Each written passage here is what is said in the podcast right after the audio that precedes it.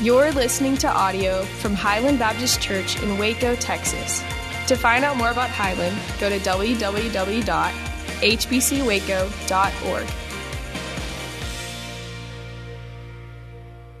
You know, overall, we tend to spend our days and develop our lives on the things at which we're good, our, our strengths. Your job is probably based upon your strength. Uh, students, your major is probably based upon your strength. Our, our interests, they're based upon our, our strengths. We don't like coming off as being weak. We don't talk about our weakness. We certainly don't brag about our weaknesses. Now, we'll shine light on the weaknesses of other people, but we like to keep our weakness in the shade. But weakness is a fundamental human reality. This is a rhetorical question, which means you don't have to answer it out loud. In fact, please don't. But, but are, are you weak? And in what places, what areas in your body, in your life, do you have limitations? Where are you weak? This morning we're going to be in 1 Corinthians chapter 12 together. No, we're not. 2 Corinthians chapter 12 together. So if you go to 2 Corinthians chapter 12 with me, please, open up your copy of God's Word. 2 Corinthians chapter 12. Once we get there, I'll give you a little context so we can kind of know where we're starting and what's happening here in the life of Paul as he writes to the church of Corinth.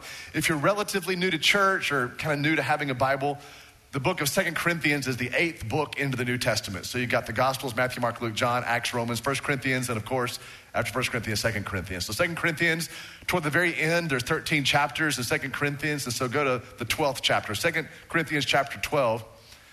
Let me give you a little context. Uh, what Paul is doing here through the majority of Second Corinthians, definitely at the end of Second Corinthians, is he is laying out his resume for us. He does the same thing, by the way, in Philippians chapter 3. He tells us all these things that he has achieved and all these things that he has received from God.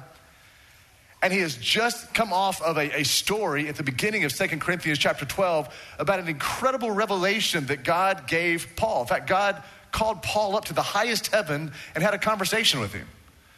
I mean, talking about close, God pulled Paul in close and, and whispered some things to him. Now, that might make a man conceited. That might make someone really proud that, that, that God had called him to the highest heaven to have a private conversation. Now, we pick up in 2 Corinthians chapter 12, verse 7. So to keep me from becoming conceited because of the surpassing greatness of the revelations, the conversation that God just had with Paul in the highest heavens. So, to keep me from becoming conceited, filled with pride because of the surpassing greatness of the revelations, a thorn was given in my flesh, a messenger of Satan to harass me, to keep me from becoming conceited. Three times I pleaded with the Lord about this, that it should leave me, but He kept saying to me, or He said to me, My grace is sufficient for you.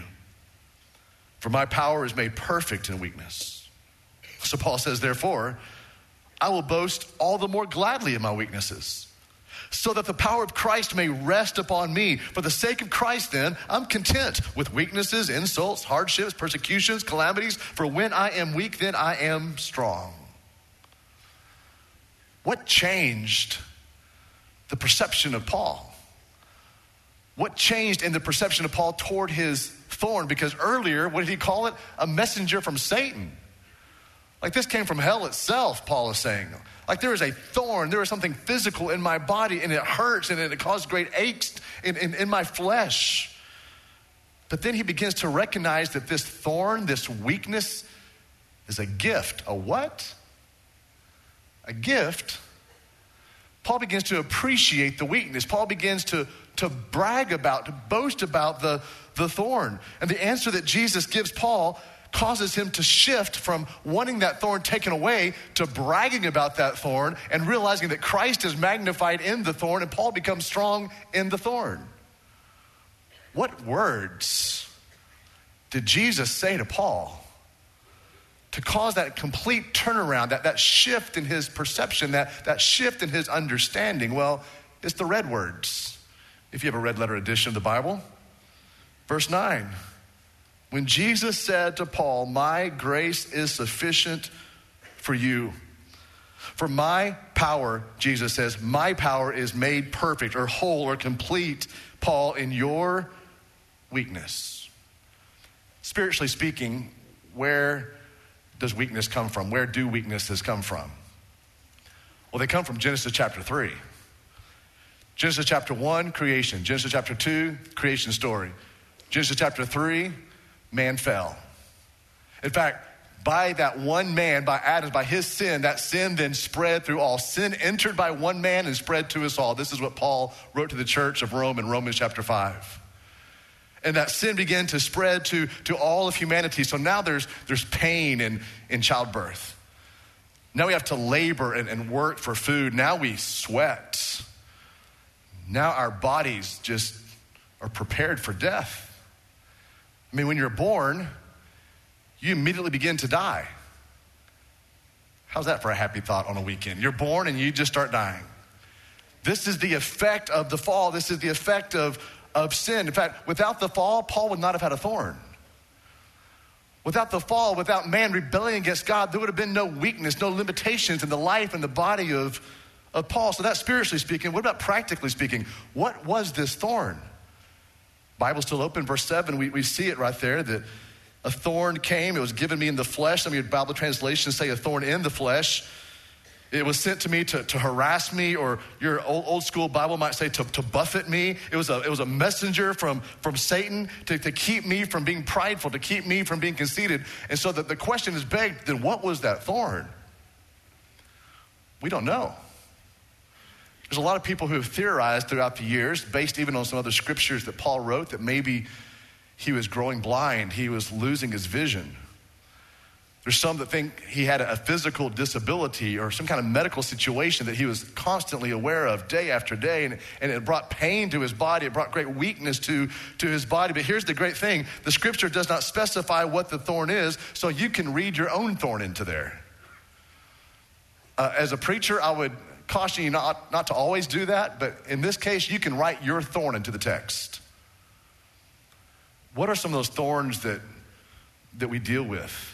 or that you may deal with, or you have a family member that's dealing with. I just thought of a few things this week limitations physically, a, a physical annoyance that you might have in your body and in your flesh, illness, disability, trouble caused by others, a burden that you have been carrying for a long time, frailty, migraines, arthritis, a disease paralysis, needing a cane, needing a walker, needing a wheelchair, needing prescriptions, needing medical care, Parkinson's, MS, MD, memory loss, early onset dementia.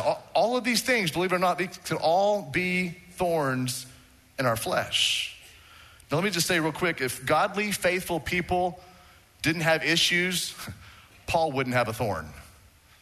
I mean, this is a godly man a faithful man. I'll go on record saying that he was probably the most godly man that's ever lived in the history of Christendom. I mean, this man was faithful, and yet he had thorns, yet he had weaknesses in his own flesh, a disability, a limitation that he had to deal with. Now, make sure we understand this it wasn't sin, and it wasn't foolishness. It, was Paul understanding as this constant reminder, this thorn was a constant reminder that he was merely human, weak and weakening. I have a long list of things I love about you.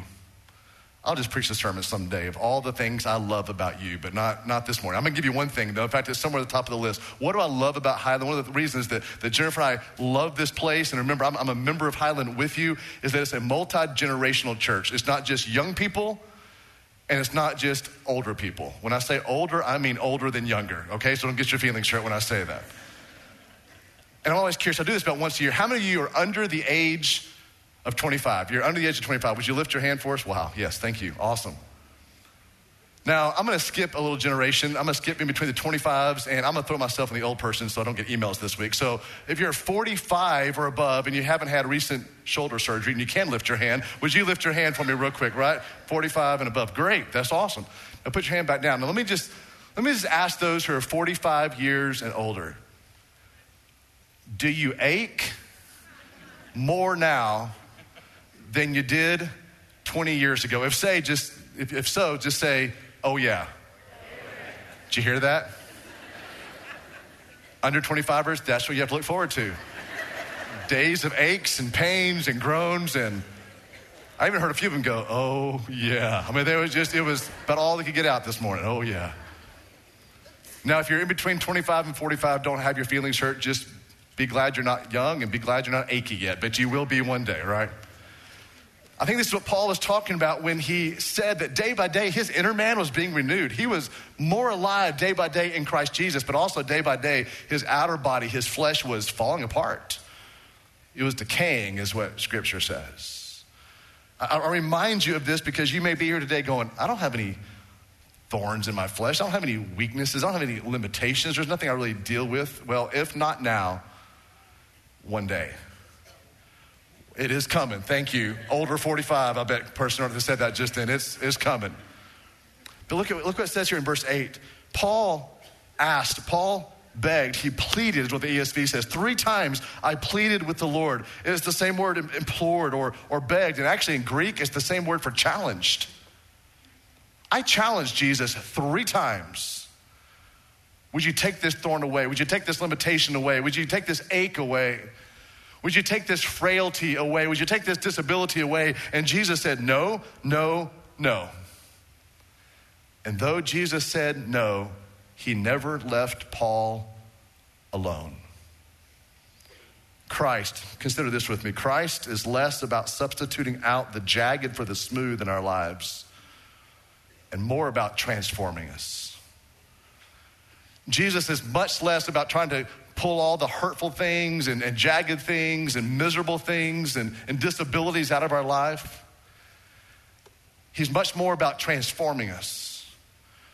I would say, in part of my testimony, God has used the most jagged things, the most painful things, the most disappointing things in my life to shape me to look more like Christ than the smooth times and the times of ease. Receiving Jesus Christ as Lord does not equal a life of ease and good times just set on repeat.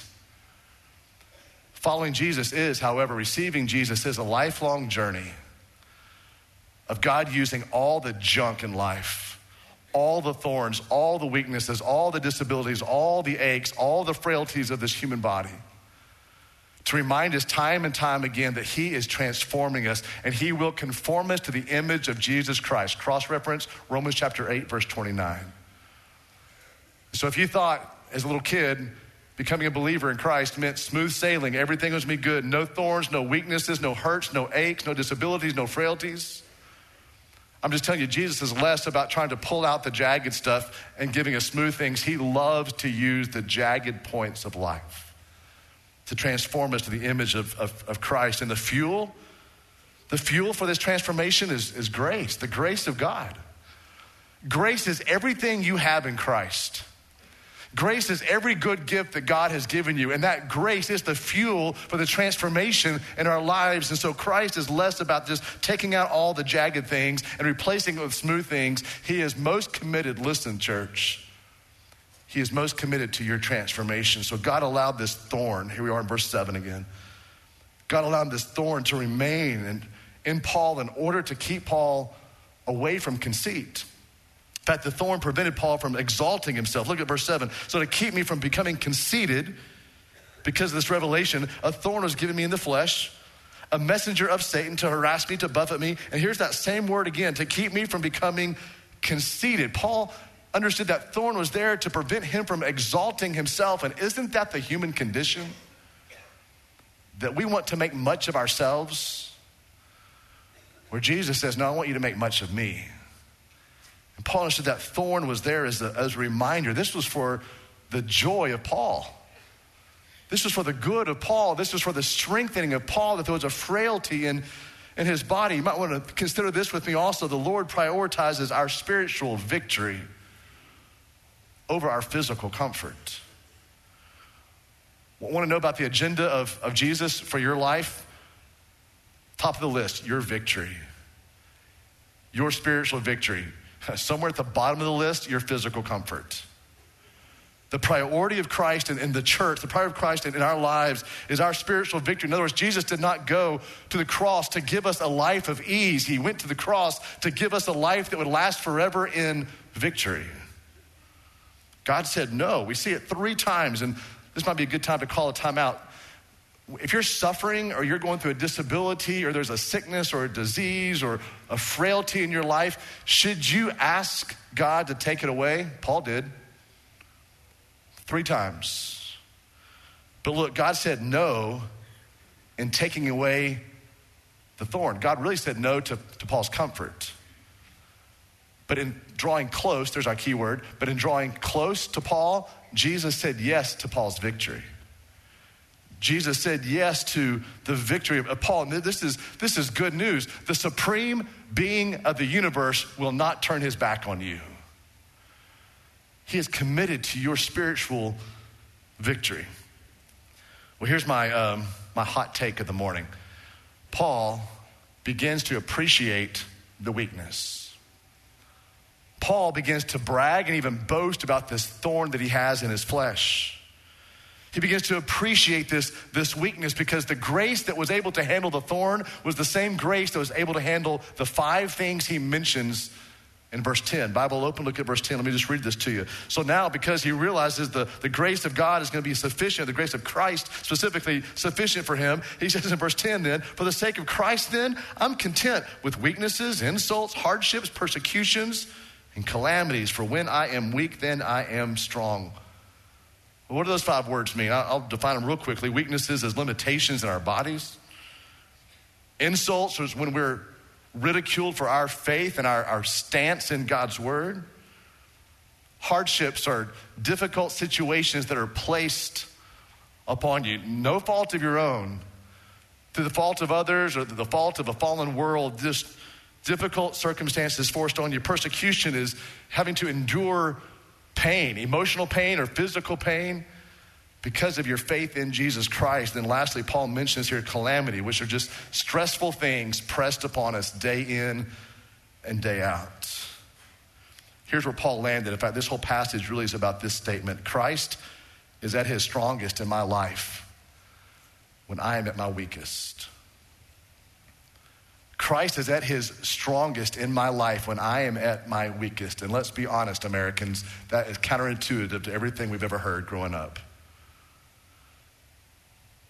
But Jesus came and turned the world upside down, turned our lives upside down. And he is saying now, at, at your weakest moment, Jesus said, I'm the strongest in your moment of weakness. Christ is at his strongest in my life when I am at my weakest. We often think that the weaknesses aren't fair. We don't think that our weaknesses are fair. We don't think that the weaknesses of others often are, are fair. But you see, in the kingdom of God, weakness and strength come together. When, when the gospel is applied, it, it makes this beautiful picture. Weakness and strength coming together reminds us that in Christ we are strong. So when you mix grace with a thorn, you get power. When you mix grace, the grace of God with our thorns, you get power. So let me startle you this morning with, with four things.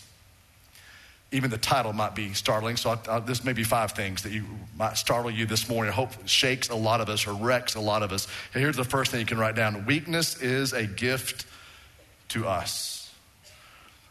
That's kind of startling in and of itself. Weakness is, is a gift to us. Let me tell you four reasons why. This is my little teaching part this morning. Weakness is a gift to us. Number one, because it's a daily reminder to the grace of Jesus. When you have a limitation in your body, a frailty, a sickness, when you're dealing with something, there's an ache in your flesh. Again, not sin, not foolishness, but you realize your own frailty, you realize your own humanity, you realize that your body is not getting any younger. It is a daily reminder to the grace of Jesus. What, what do thorns do? They toss us into God's grace.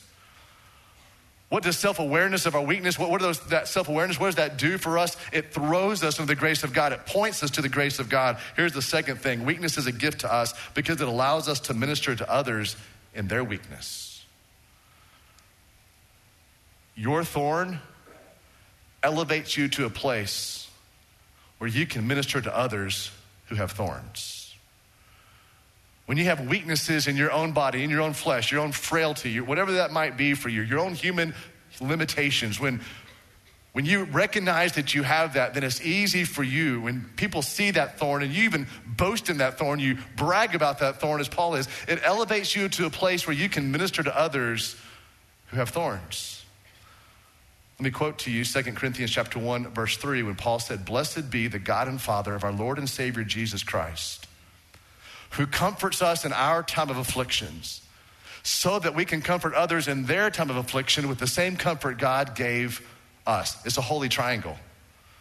When you have a thorn, when you have a weakness in your life and God comforts you, you may ask God, take it away, take it away, take it away. Jesus might say, no, no, no. And you hold on to that weakness, you hold on to that thorn. God gives you a comfort. He does not give you that comfort for you to hold on to that comfort because that comfort will become stagnant. Instead, you're to pass it along to other people who have thorns and weaknesses. That is why you can thank God for the thorn in your life. It gives you access to other people who have thorns, who have weaknesses. I know that as I look across the, the family this morning, there's a lot of you that feel like God's calling you into ministry, or you're in ministry, or you have the heart of a minister. Can I tell you that, that sin and foolishness will end your ministry, but weakness will birth it? Understanding that you have a weakness, understanding you have a thorn in your life, understanding there's some limitations to your flesh will open doors for you. Again, give you access to those who also have weaknesses. Here's the third thing without it, without a weakness, mercy remains a mystery.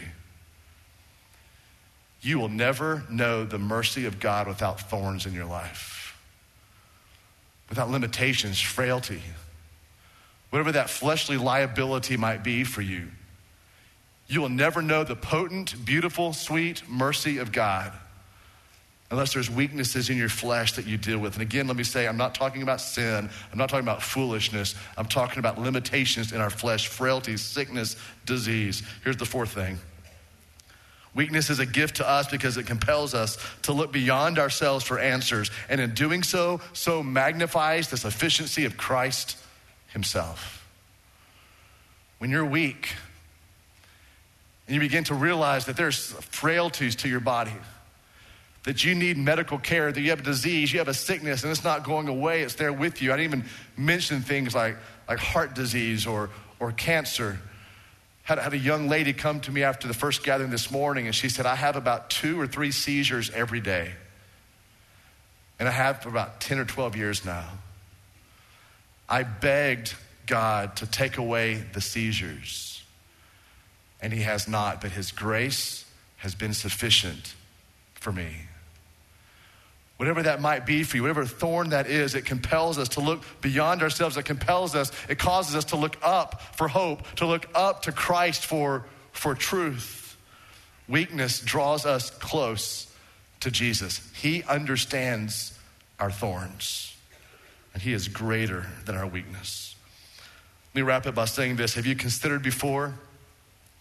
Or would you consider with me this morning that your thorn, your weakness, shouts out the supremacy of Jesus Christ.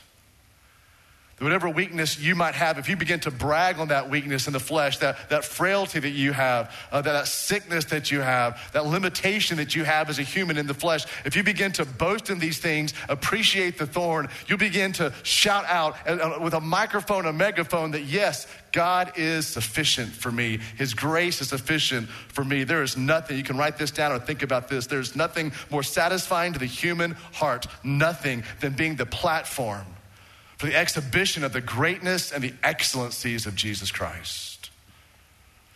Christian, there's nothing better than you being the platform, than you being the exhibition, than you being the stage to all the world, to Waco and to the world, to the nations and to this neighborhood of the greatness of Christ and the excellencies of Jesus. Nothing produces more joy in our hearts than to be used by Christ. And to use that thorn, to use that weakness to proclaim to others that Christ is enough. Nothing produces more purpose in the 40, 50, 60, 70, 80, 90, maybe plus years of life you live. Nothing thrills the human heart more than being used by Jesus. He understands human weakness. He knows our weakness. On the very next page, 2 Corinthians 13, if you want to flip there, look at verse 4 with me, just the beginning part of this. Jesus knows our weakness. Look what it says in chapter 13, verse 4, just the beginning. For he, Christ, was crucified in weakness. He became weak so that we could become strong. Now we have the joy of becoming weak so that he might be strong in us. Jesus understands thorns. John Newton, the great slave ship captain turned evangelist, who wrote a song you might know called Amazing Grace, wrote these words How unspeakably wonderful to know that all of our concerns are held in the hands that bled for us. Jesus knows weakness, He knows thorns. And when He was here, when He was 100% human, although 100% God, He understood human limitation. How beautiful it is to know this week that all of our thorns, all of our weaknesses, all of our concerns, all of our burdens are held in the hands that bled for us. I'd like to end a little differently this morning, if you don't mind. I'd like to read this passage once more over you. Would you stand with me, please? Let me read this to the church family.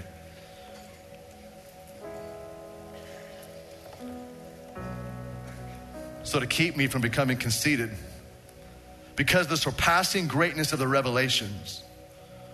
The thorn was given me in the flesh, a messenger of Satan to harass me, to keep me from becoming conceited. Three times I pleaded, I begged with the Lord about this, that it should leave me. But he said to me, My grace is sufficient for you, for my power is made perfect in weakness. Therefore, I will boast all the more gladly of my weaknesses, so that the power of Christ may rest upon me. For the sake of Christ, then, I am content with weaknesses, insults, hardships, persecutions, and calamities. For when I am weak, then I am strong. Would you bow your head with me, please? God, we believe this that our thorns, our weaknesses, our limitations, our dying bodies, we can boast in these things. Because Jesus, you are at the strongest in our lives when we are at our weakest.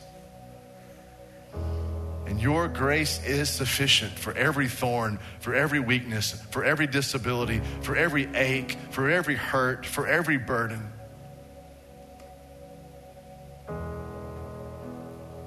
God, thank you for the thorns. We will boast in them. Because in those thorns, we see daily your great grace. Through Christ, the distributor of grace, we pray. Amen.